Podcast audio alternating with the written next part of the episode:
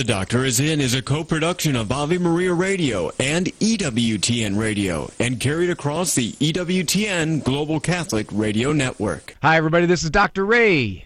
You are listening to a least worst of The Doctor is In. We have no best of, but this is truly one of our least worst. Nice to have you with me here on The Doctor is In. You have always been a voice of reason through all of this. Appreciate your time, what you're doing for America. I give you advice, and it doesn't work at all. You are definitely not inept by any means. I like to hear women say that about me. Whatever advice you're going to send my way, I am 100% taking it. I can't tell you what to do. I will not tell you what to do. Okay. Well, thanks. That wasn't the answer I wanted. Are you kidding me? Great stuff, Dr. Ray. I'm glad I called. I've scheduled my day around listening to your radio show. Don't have to laugh so hard. Now, from the studios of Living Bread Radio Network in Canton, Ohio, the hometown of Mother Angelica, here's Dr. Ray. Manifesting toxic sensitivity. Post Y2K man connecting, sharing, emoting, willing to interface, well, actually, inter-ear. On the Doctor is In. That's what this program is, Monday through Friday, 1 o'clock Eastern Time, coming to you and you coming to it. If you'd like to be part of it, it's real simple.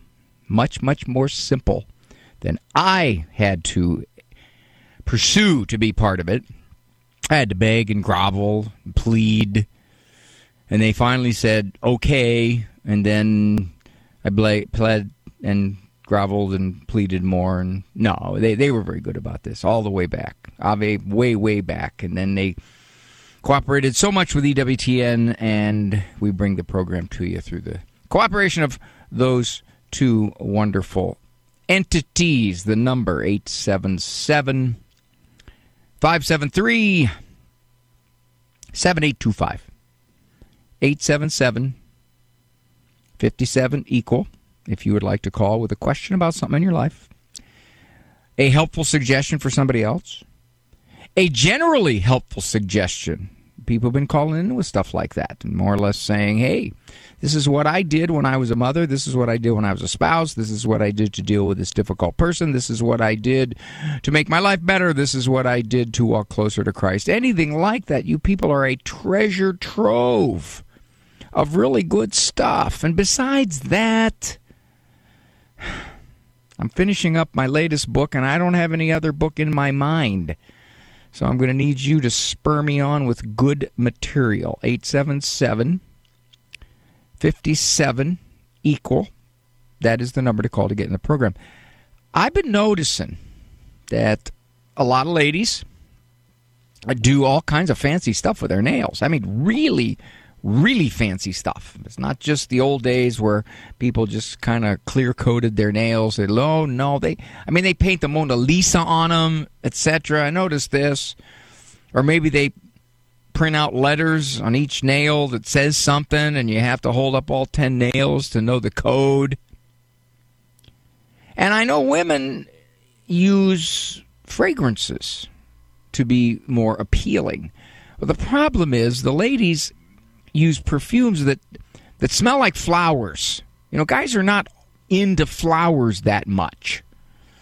I'm marketing, I'm planning on it. I haven't really gotten the financial backing yet, but I am planning a series, a series of perfumes for women that would be more appealing to men.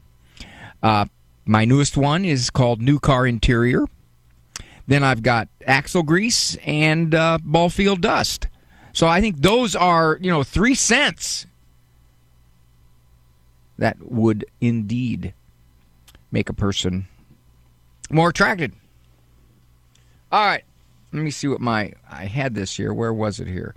Uh, oh yeah, that's what it was. At night, my wife and I will frequently relax on the recliner and we'll pick out a series that we think is informative or entertaining. And we'll watch. I, okay, she doesn't, I do, and then she she, she kind of looks at me like, "Ray, what are you doing? Quit quit being a psychologist." but the dialogue. Most recent series we watched involved the FBI. The particular law enforcement officers, a good percentage of the time, did something that I've talked about on this program that parents do. Example. Okay, we need to uh, need to set up a perimeter, a one mile out perimeter. Okay.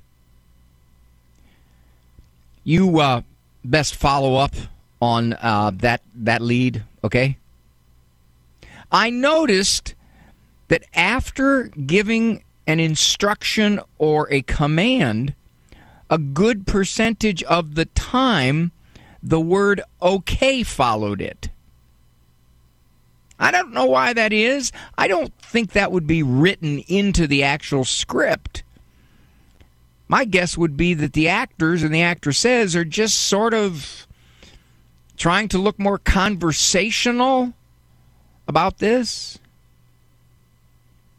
Now, parents will come into my office and they will want to make some changes. They won't like the way things are happening in their home. So we will talk about setting up some rules and sitting the child down and explaining the new rule to the child and what the parent's going to do. Calm, even tempered. And then I have to warn the parents when you explain your new rule to Butkus, don't say okay. Don't say all right. Don't say, do you understand? You're not asking him if it's okay. My theory is that as the new and enlightened, psychologically correct way to interact with children has taken deep, deep root the last 30, 40, 50 years in our family culture. Everybody wants to be nicer. And that's good. You got, you got to be nicer. I don't have any argument with that. You don't have to be a dicta- dictator. As a matter of fact, good disciplinarians are among the nicest of people because they don't yell and scream and argue and debate and get frustrated. But somehow, when you tag okay on the end of something you're telling someone to do, be it a child or be it an FBI agent, it makes it sound, I guess, like this is all just a joint cooperation. I didn't order you to set up a perimeter one mile out. I told you, and then I kind of tagged on. I, I hope you agree. Now, some might say, oh, come on, Ray, you're getting way carried away with this okay thing. Some might say, well, they're just asking if that's possible. Well, obviously, it's not po- it's not not possible because they told him to do it. But I noticed that just just recently it started hitting me and I started paying attention and I noticed that people in authority giving some kind of instruction or direction to someone not at their level of authority a percentage of the time tacked on okay. I guess that's supposed to make it more democratic, more let's all just cooperate here. I guess. But I will tell you pay attention to parents, especially for the younger kids. And okay has become an addendum in their instructions. Uh, get, get, we're getting ready to leave, Johnny. Get your coat, okay? Hey, you need to tell Grandma thank you for the pie that she gave you, okay? Hey, we're getting into the car. Getting into the car now. And I need get your seatbelt on, okay? Notice it. It is there. It is pervasive. Well, all right, I'm looking at the clock here, and I am going to take a break. Okay? What kind of a God do you have? Don't say my God. It's your God too. Don't give them to us. We have enough troubles with our own God. But there's only one God. All the advice, none of the bills. Come in. The doctor is in. Hi, this is Mike Aquilina with a few words about St. John Chrysostom. St. John Chrysostom is probably the most famous Christian preacher in all of history. His name, which is really a nickname, Chrysostom, means golden mouth. It was given to him because of his preaching. People went to Mass just to hear him preach. St. John Chrysostom was a hero, and he taught us how to speak the truth, but also how to live by that truth, even if we're called to live it heroically. It's been nine presidential elections that I've been on the air, and I've been watching Christians engage the culture around us. And almost every campaign year, candidates urge us to take back America. This is about as tired a phrase as you can find. And yet, with each election, the command to take back America reappears. We seem to think that America's problem that we have to correct is go back to a different idea of the budget or a different foreign policy or new regulatory reform. I'd argue that America's biggest problem is this act of idolatry that has allowed us to turn the emphasis on ordered liberty into a preoccupation with personal and individual autonomy. I'd go further and say that any attempt to take back America or make America great again that does not attack the idolatry of individual autonomy is doomed to failure. Kresta in the afternoon, weekdays at 4 Eastern on EWTN Radio. Would you get on a plane that doesn't have a pilot? Investing in passive index mutual funds may present the same issue. The Ave Maria mutual funds are actively managed by seasoned investment professionals to help you meet your investment goals in a morally responsible way. Ave Maria funds are managed to conform to pro-life and pro-family values. Long-term investors could invest in the no-load Ave Maria mutual funds. You can learn more about the Ave Maria mutual funds at 866 Ave Maria or visit AveMariaFunds.com. You're listening to the least worst of The Doctor is In with Dr. Ray Guarendi, So please, no calls at this time.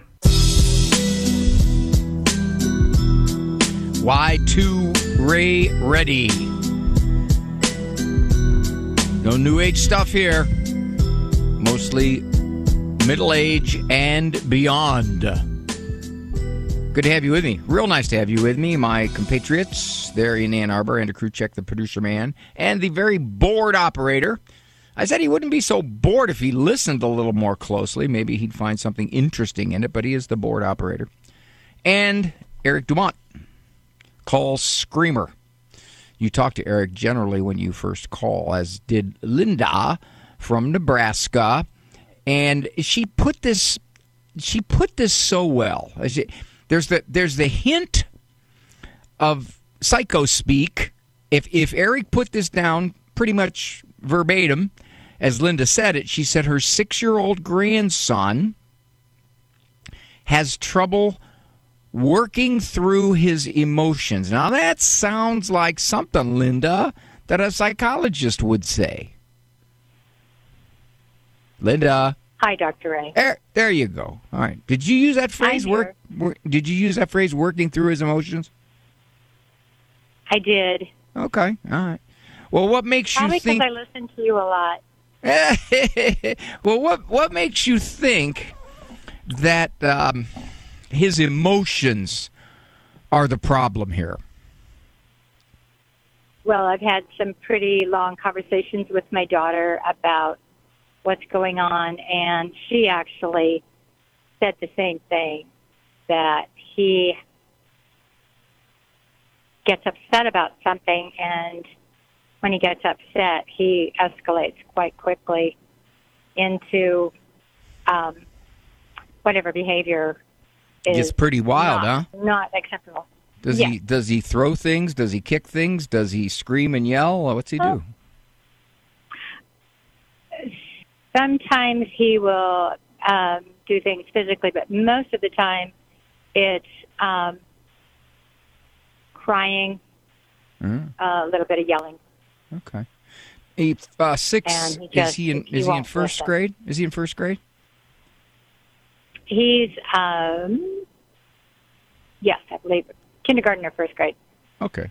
So if if he is in if he's in kindergarten or heading into first grade, he's had a year of schooling. I guess is what I'm getting at. He's had a year of schooling. He has right? had it, yes, yes. Okay. And I I would imagine that the school people have called your daughter consistently and said, "Yeah, we're just having trouble controlling him because whenever he doesn't get what he wants, he just melts down." Well, actually, last year he had a different teacher, Oh. and so our our thought is that that teacher knew how to calm him down or deal with whatever the frustration was, so that it didn't escalate. Well, that's very nicely put, Linda. That's very nicely put on your part. But what I was getting at is he doesn't do this for his teacher; he does it for his mom. Oh, um, actually, this year it's happening in school, and that's where her Okay. concern is. When they when they have it happen at home, they give him consequences, which they know will make him think, and then he will stop. Well, well, okay. He'll he'll stop in the middle of the fit, or he'll the fit'll burn itself out, and then it'll be a while till the next one. I would say that yes, it it, it de-escalates when they give him an ultimatum, and um, then he's fine. I'm going to give it- you. All right, I'm going to give you the the ratio here, Linda. First of all, one of the things that developmentally you could look at is that emotional tirades, and and it's certainly I would suspect I don't know your grandson, but I suspect there's nothing wrong with his emotions. He just lets them loose too freely and too often. Um, one of the developmental aspects of emotional tirade is that they are typical of two and three year olds. When you have a six year old or a nine year old or a 15 year old doing this, and there are plenty now, it generally, I'd say, I'm going to say, I'm going to go so far as to say 90% of the time, the parents are underestimating what they need to do. Many who come to my office think, well, we discipline, we put consequences on him, and he just continues to do this. And almost always, Linda, when we talk, I find out that, oh, sometimes they do, sometimes they don't. Uh, typically, they'll follow through, maybe. Or what is most often the way it is, is that their consequences are really not uh, heavy enough. Here's a six year old who's throwing a temper fit when he doesn't get his way. I mean, that's what we're dealing with. Well, it sounds like from what you're saying anyway. And you say, but he's now doing it at school. Uh, not too surprising because two things. One, if he runs up against a weak disciplinarian teacher. Now, my guess would be the teacher last year. Uh, you said was better at calming him down. My guess would be he probably didn't do much of that for that teacher. That'd be my guess. So because if he gets on if he gets on a roll, you know you can't calm him down. He's on a roll. So that's the first thing. Now this teacher this year may not be as I don't want to say strict, as as confident, as firm a disciplinarian, and he reads that. So he's pushing on this person. That's one. And two, he's getting a little older. And when you get older and you do this at home, it starts to trickle into other places. Starts to trickle into grandma, starts to trickle into babysitters, it starts to trickle maybe uh, playing sports, school. Now, most of the time, and that was the reason I asked you that question, most of the time they don't do this at school at age six or age eight or even age 10, 12. They don't do it at school. It's a dynamic between the parent and the kid. Now, this is not to say your daughter's doing anything wrong. I suspect she's not. It's to say she probably needs to tell your little grandson, for example, what's his name?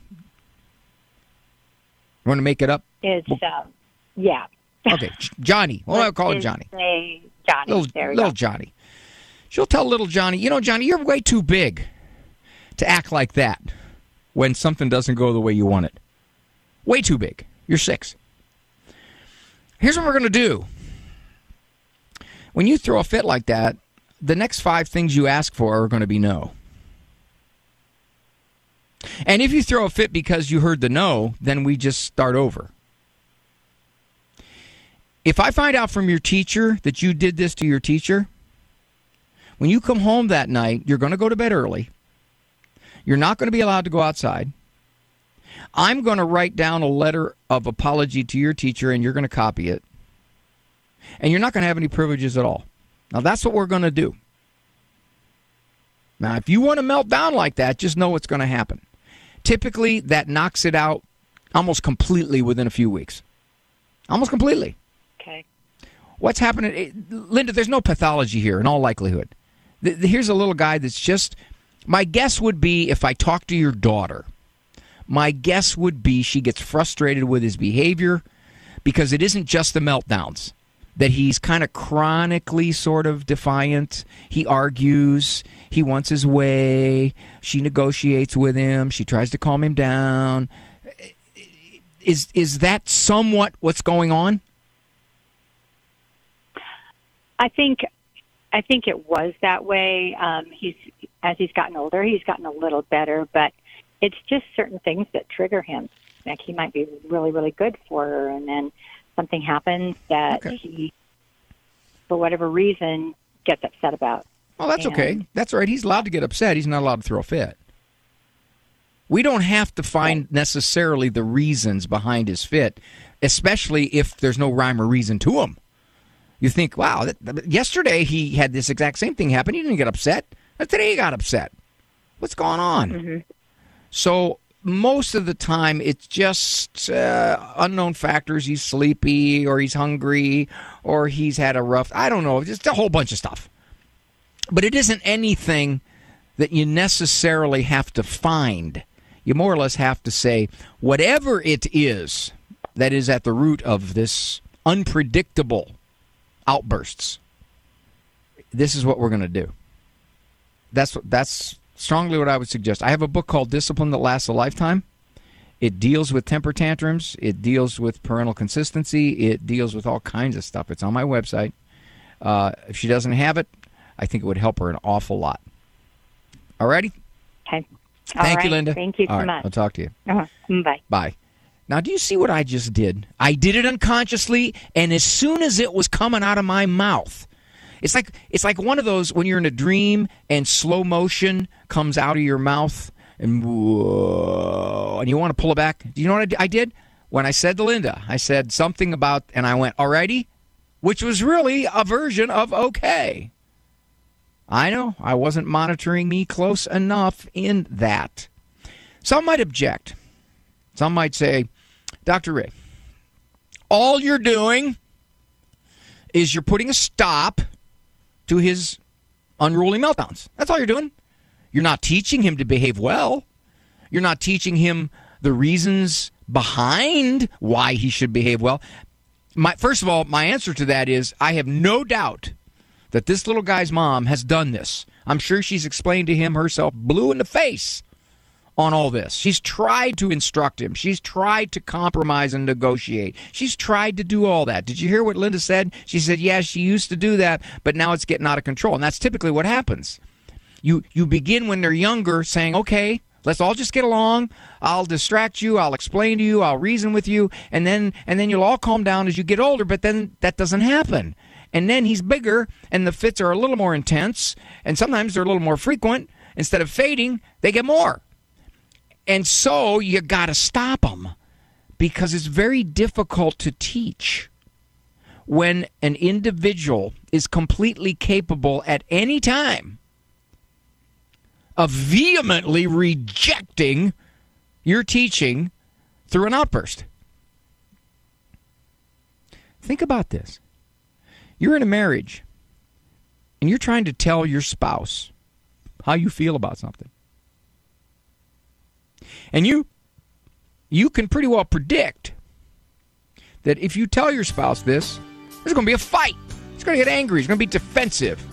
Well, unless those stop, it's very difficult to get your point across. Same thing with little kids. When they got the ability to melt down, why wouldn't they?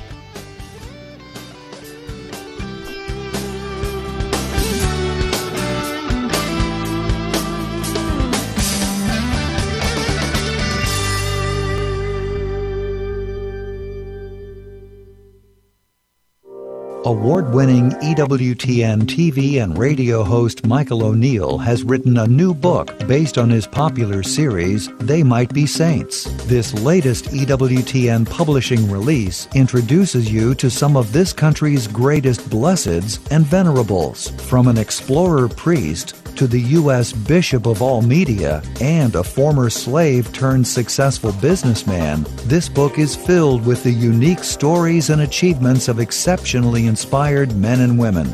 Discover how some of the holiest Americans in history can transform your faith life. They Might Be Saints, the latest release from EWTN Publishing, now available at EWTNRC.com or call 1 800 854 6316. That's EWTNRC.com or call 1 800 854 6316. Who is responsible for the death of Jesus? The Catholic Catechism emphatically states that neither the Jews of Jesus' time nor the Jews of our time should be considered rejected or accursed as a consequence of the Lord's passion. Not all the Jews in the religious hierarchy were opposed to him. Nicodemus and Joseph of Arimathea were two prominent men who were secret disciples. The Acts of the Apostles notes that many priests were obedient to the faith, and some belonged to the party of the Pharisees. St. James reported to St. Paul that many thousands believed in the Lord and were also zealous for the law. The religious authorities were not in unanimity as to what to do with Jesus. The Pharisees threatened excommunication to his followers. The Sanhedrin, having declared him a blasphemer, but without power to execute, turned him over to the Romans as a political anarchist. The Catechism cautions we must leave judgment as to the participants in Jesus' trial to God alone. This is Peggy Stanton, and this has been the Order of Malta's Minute with the Catechism. The Doctor is In with Dr. Ray Guarendi will commence now. We assure you that this randomly selected program is one of Dr. Ray's least worst.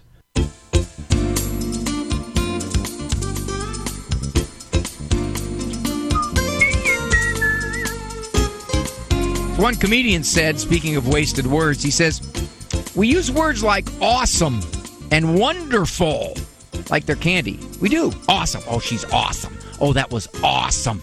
Oh, it was amazing. We use the word amazing to describe a fast food sandwich. What are you going to have left when your first kid's born? How will you describe the joy of this first child? You've already used amazing on a sandwich. You've already used awesome on a trip. It's an awesome. It's awesome trip. Awesome trip.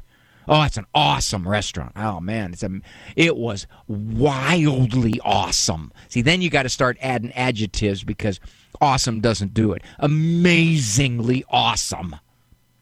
I just how do you describe God? I've already used up my big words on a bike riding trip a sandwich, a car.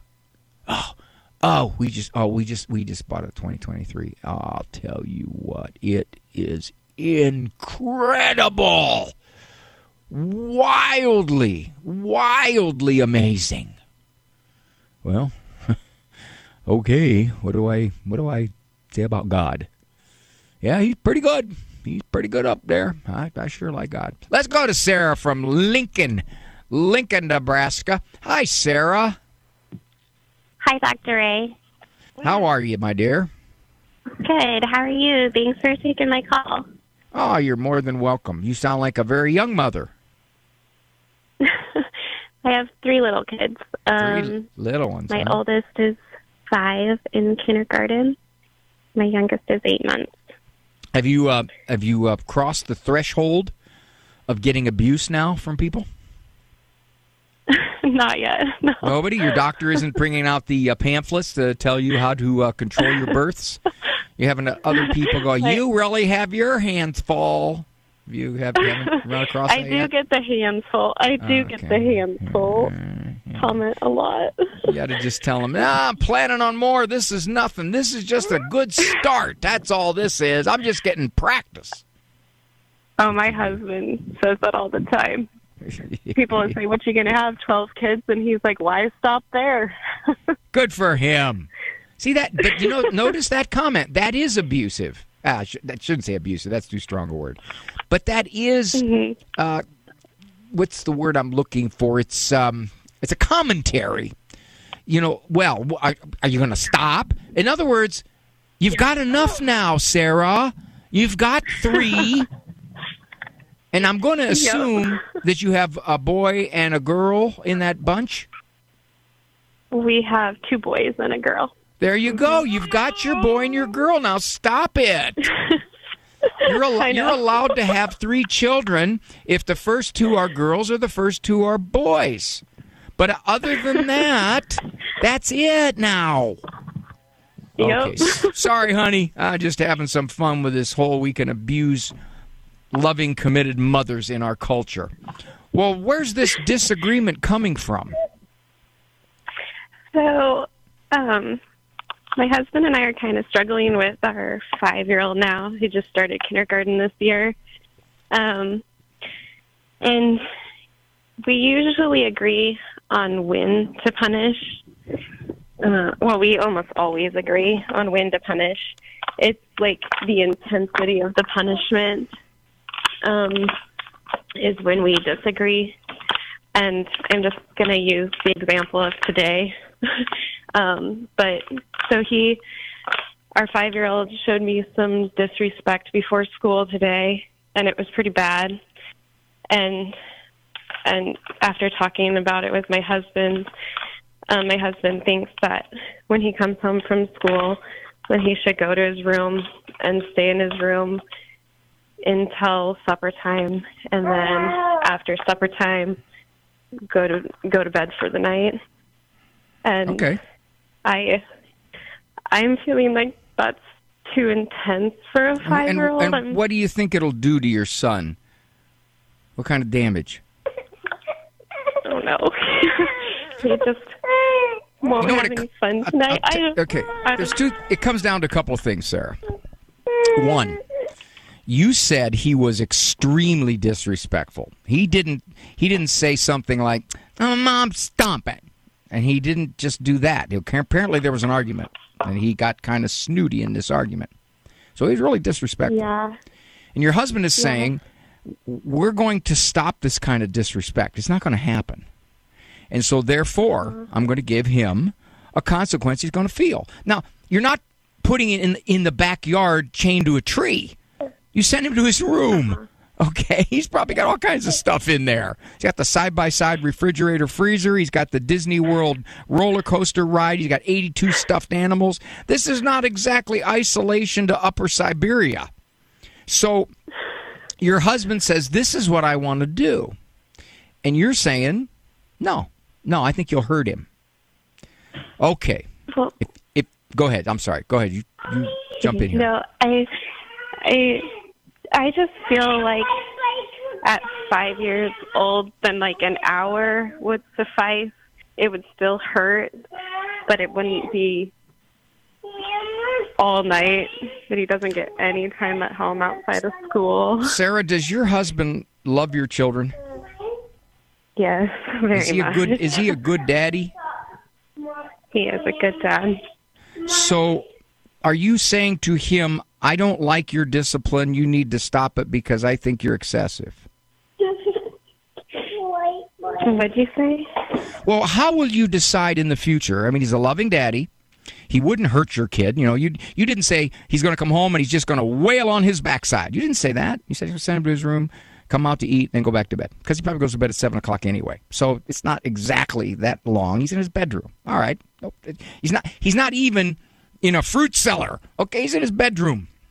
So given that, your husband says, "I don't want him doing that to you." and I'm going to put a consequence on him that he's going to feel. And you say, well, if I had my choice in this, I wouldn't do that.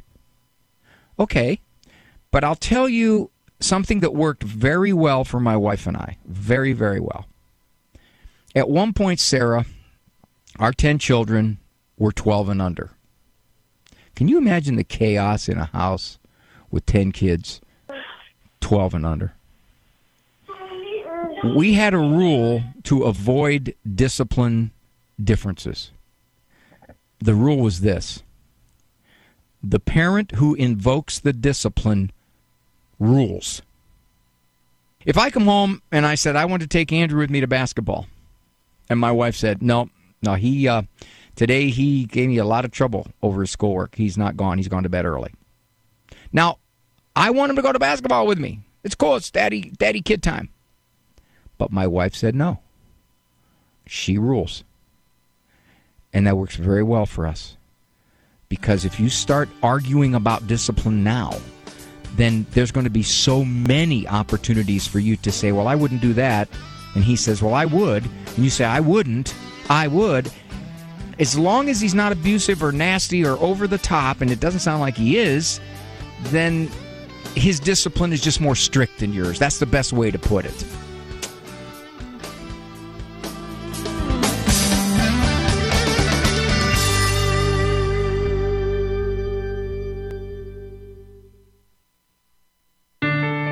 Living the Beatitudes with Father Bjorn. Blessed are those who hunger and thirst for righteousness, for they shall be satisfied. I Can't Get No Satisfaction is a popular song, but it could be a summary of our life on earth. In the book of Genesis, we hear that we're made in the image and likeness of God. That means that we can know the truth and we can choose to do good to others. We can love. It comes to fulfillment in the Sermon on the Mount where we hear these Beatitudes. It's the standard of the Christian life. Jesus tells us that if we hear what he says and do what he tells us to do, we will be like wise people who build our house on solid rock. But we make progress towards happiness and blessedness by our actions, and it starts with our interior disposition, what we want to choose. Do you and I hunger and thirst for those things that will lead us to happiness and to God? Blessed are those who hunger and thirst for righteousness, for they shall be satisfied. For more about the Beatitudes, visit EWTNRC.com. Christ is the answer with Father John Riccardo. Here's the new challenge at least one hour a week in front of the Blessed Sacrament, with the goal of an hour a day in front of the Blessed Sacrament. I had a guy come up to me and he says, Father, you know, I'm doing a lot of things. I'm, I'm in a men's fellowship. I pray with my wife every day. I go to Mass every Sunday and, and usually a couple times during the week. I read Scripture. He goes, I want more. I said, Do you pray in front of the Blessed Sacrament? He said, Outside of Mass, no. I said, I think that's the more. See, all these saints, these are the ones who surround us. These are the ones who ran before us. These are the ones who fought well, who kept the faith. They would tell you, as would every single saint in heaven right now, you cannot run this race if you don't spend time with the Master. Whatever else we're doing, it's second, third, and fourth. First things need to be first. And the first thing is to be with the Master. And the Master is Jesus.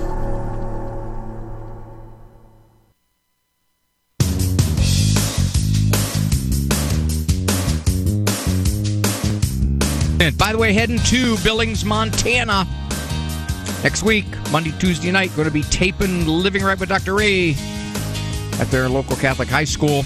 You want information on how to be in the audience, go to BillingsCatholicRadio.com where you can register to be in the audience for EWTN, Living Right with Dr. Ray 13th season tapings.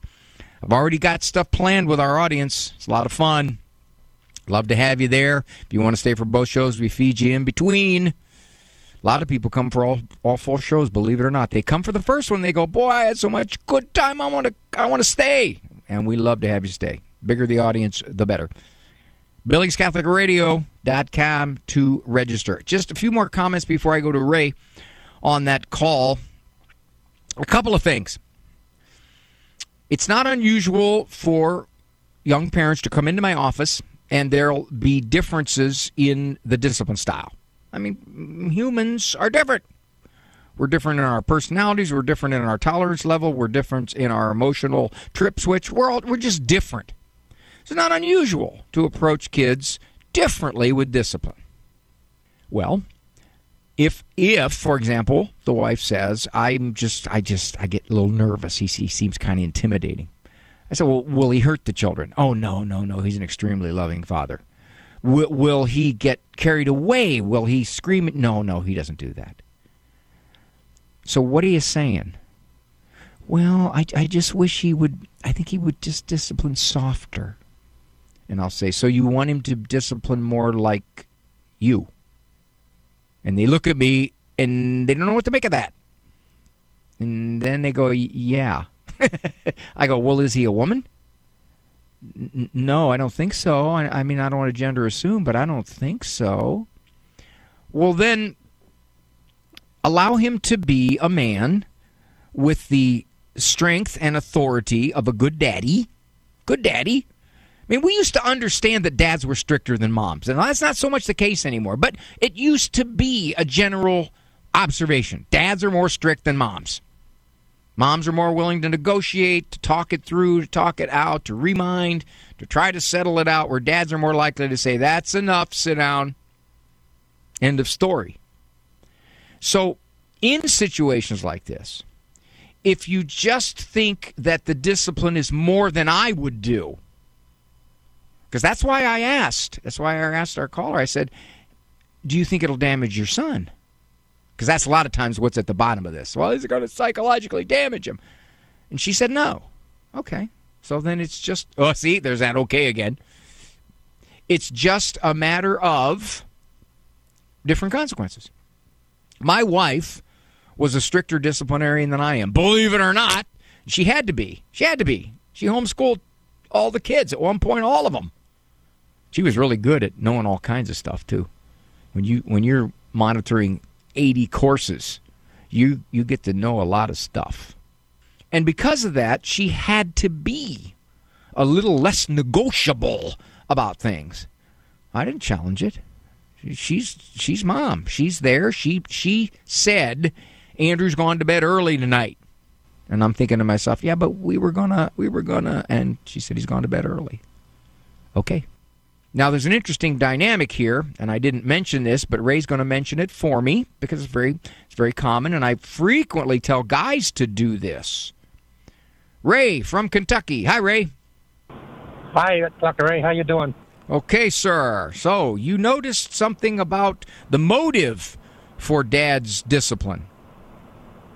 Uh, I, I think he's trying to protect his wife, and and she needs to respect that. I I think he senses that, um, you know, little boys can be holy terrors, and they will walk over anybody they look at as weak. And sometimes it takes a firm hand. I won't use the term strong, but a firm hand with them. And uh, Dad is um, um, trying to protect his wife from future abuse. I Um, think that she nip- would. I think right now because the little guy is only five, uh, she naturally feels soft for him. He's only five years old. On the other hand, you're right. Uh, Dad is essentially, I think, and I'm just speculating because I don't know the dynamics, is stepping in to say you're not going to do that to your mom. That's not going to happen. And it, it, it used to be in our culture before I think psychological correctness took over. It used to be that it was recognized that by and large, the men, the guys, the husbands, were a little less negotiable in discipline. That that used to be understood. Dad's speed limit's 20 and mom's 50. Okay, I got that. I didn't push on my dad like I pushed on my mom. That's just the way it was. I knew it. And and I think what our callers she sounded like a delightful mom. What she's learning is that okay, as the kids get older, we're going to differ in the kind of consequences and discipline and structure and rules we want to put on them. How are we going to get around this? Well, it's simple rule I gave her. Just the one who disciplines rules. That's easy enough. My wife would send the kids from the table for burping the alphabet, Ray. Now, I think every boy needs to know how to burp the alphabet. and if you can burp the alphabet without taking a breath all the way up to M, I'm impressive. Well, my wife just didn't like the alphabet burped at the table. Do you believe that? Jeez. So she said, no burping the alphabet at the table. And if you do, I'm sending you away from the table. Now, I wouldn't, but she did. Okay. But then she sent me away because I burped the alphabet. But I could only go up to to, to uh, D. I couldn't go as far as some of the kids. Ray, thank you for a great comment. I appreciate it so much, my friend. Thank you. Uh, we're going to get to your comment. Jeremiah wants to speak a little bit, and uh, he wants to make a comment on on Scripture. Okay, Jeremiah, I'm going to take a break here, and then I'm going to come back. But before I take a break, I want to comment a little bit more. The situation happened in our family. Well, I'll tell you what. Let me take the break. Come back. I'll comment, and then I'm going to go Jeremiah. This is Dr. Ray. Relax. The doctor is in. I'll send you my consultation fee.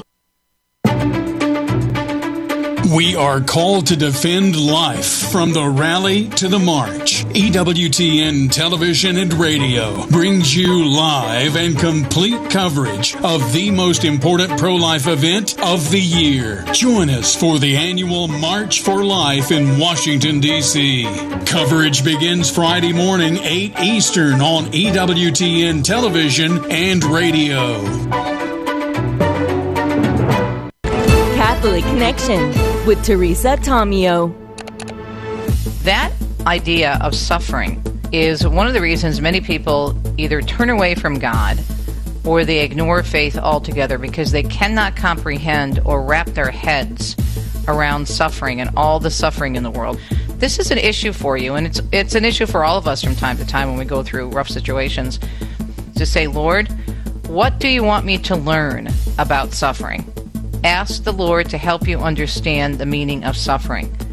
God doesn't waste his time with anything. Whatever you go through, he will use if you allow him to use it. And you look at the greatest evil, right? The killing of God, Jesus, the Son of God on the cross. And what came out of that? Our salvation. Catholic Connections, Teresa Tomeo. Weekdays, 9 a.m. Eastern on EWTN Radio. Underwritten in part by the following nonprofit. Do you have an insurance plan that pays for everything, even things you don't believe in? There are options. You can join Solidarity Health Share, a faith based health sharing community. Plus, Solidarity Health Share can save you money with prices starting as low as $384 a month for families. Call to see how much you can save. 844 398 9399. That's 844 398 9399. You're listening to the least worst of The Doctor is In with Dr. Ray Guarendi, So please, no calls at this time. Gonna hang 10. You know how they got that name? Apparently, I guess I haven't surfed. I, I tried it once. I couldn't find a surfboard with training wheels. But apparently, when you surf, you have bare feet. I didn't know that. I, I wore uh, my gym shoes. And you hang 10, you, you put your toes over the front of the board. I guess that's a very hard maneuver. Bear Wozniak would know more about that. Before I go to Jeremiah, illustrates something I was talking about that there's a certain instinctual pushing upon women more than men among boys. And the research says this. I'm not saying anything misogynist. The research says this. So, my son, John, was 17. I had left for a several day engagement. Normally, uh, back in the early days of my speaking career, I didn't leave for more than a day or two or three at a time. Well, this particular time it was a it was a seven day excursion. I forget why. About the third day, my son John came downstairs at eleven thirty, and clearly he had not been to bed yet. And my wife said, "Johnny, what are you doing up? It's eleven thirty. Go to bed, son." And she didn't say okay. He looked at her and just stopped. He didn't move. She told me later, Ray, I saw it flicker across his eyes. Dad's not here. I'm five inches taller than you and 70 pounds heavier. You can't really make me go to bed. Now, he didn't say any of that, but she said, I saw it flickering in his eyes. And she said, John, you need to go to bed, son. So he slowly backed up the stairs. She told me later when I came home, Ray, I have authority. But that young man at age 17 looked at his five foot three, 120 pound mother and thought, wait a minute, why are you ordering me around? Now, anybody who says that's not going to happen It can. I'm not saying it happens all the time. It can. And that's where the presence of a guy is often so very important in situations like that. And I've seen so many guys surrender. Surrender, like our, our previous caller Ray said, surrender the virtue. I call it virtue of protecting their wives. Jeremiah has a comment on that. Hello, Jeremiah. Yes, sir. I do have a comment on that. BD BD, uh, what's up, Doc? Thank you, sir. Hey, you know what? Much wealth, health, and prosperity to you and your family under the Christ Jesus. Thank you. You you you have pinpointed so well, mm. and I love the fact that you don't hold that filter. Neither do I, sir. You see, as as men, we are we are those we are that restriction. But here it is: we have to look at ourselves be the bad guys while they looking with a good face. And see, I find that hard as a father of a 21 year old, a 22 year old, and I did, I did in home fathering. So, what is alignment to lighten my the bad guy? Well, you can. You know what it is, Jeremiah. You you can be a bad guy, then you can be a nasty bad guy.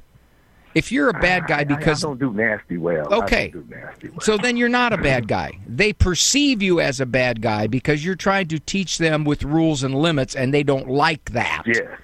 So yes. that's that's different. Yes, so I know my kids were growing up the same thing. It's like when we had to put rules and limits on them, they didn't like, they looked at us like, "Why? Why are you doing this? You don't need to do this."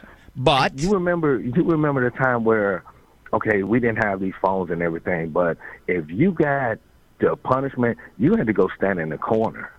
Oh yeah, I recommend a corner all the time. That. No, no, it wasn't a timeout. Yeah, yeah, yeah. And if your mouth was still loud, you might have some weight over your head. well, I, yeah, definitely. Parents were were much more um, forcible three generations ago. There's no question about that. Yes, sir. Uh, yes, sir. I, I oftentimes tell folks what past generations did, you know, paddling the bottom with a hairbrush or something like that, getting a switch, now would automatically get the parent accused of abuse. Automatically. So you see how cultural shifts take place. In many respects, parents have, have swallowed the whole notion that you can consistently reason with children to get them to behave. And uh, that's a minority of kids. The majority of kids you're going to have to set limits and enforce them. I hope your 21 and 22 year olds still don't see you as the bad guy.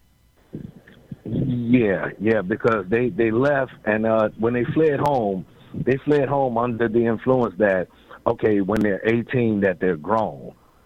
I never I never enforced that to them, but the incubator, aka the mother, uh, we we had to, I, I had to deal with it because I did so many years raising them, and I and I wasn't in the state, and I had to find out that the state of mind that when I let her into the life of these children, she projected that okay, well, I can teach you this and I can teach you that. So you Here's raised the, the, kids by yourself for a lot of years, and then their mother re-entered the scene and didn't like the way you were doing it.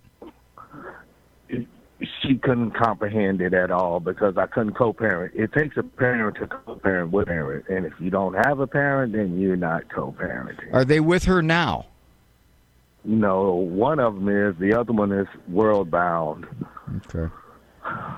You did the best you could, Jeremiah. You didn't set out, I'm sure, to uh, make your kids unruly and rebellious. You didn't set out to make your kids sever the relationship with you. You did the best you could. And if their mother has convinced them that you are the bad guy, and in the worst sense of the word, that is, then as they get taught by reality, as they get taught by life, they may realize inch by inch that daddy knew something about good living.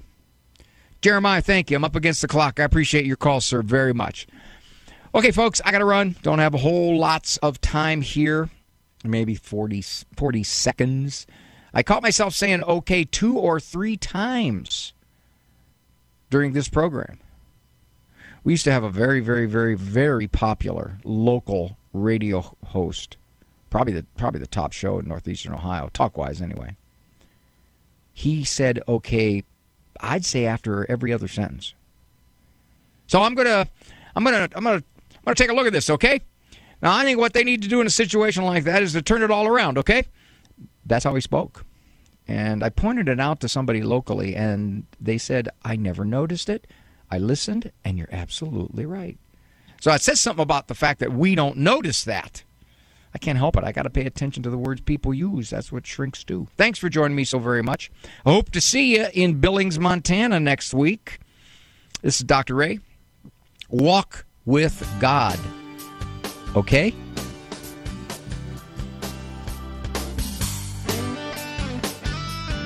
For information on Dr. Ray's presentations, books, and CDs, visit drray.com and follow him on Facebook.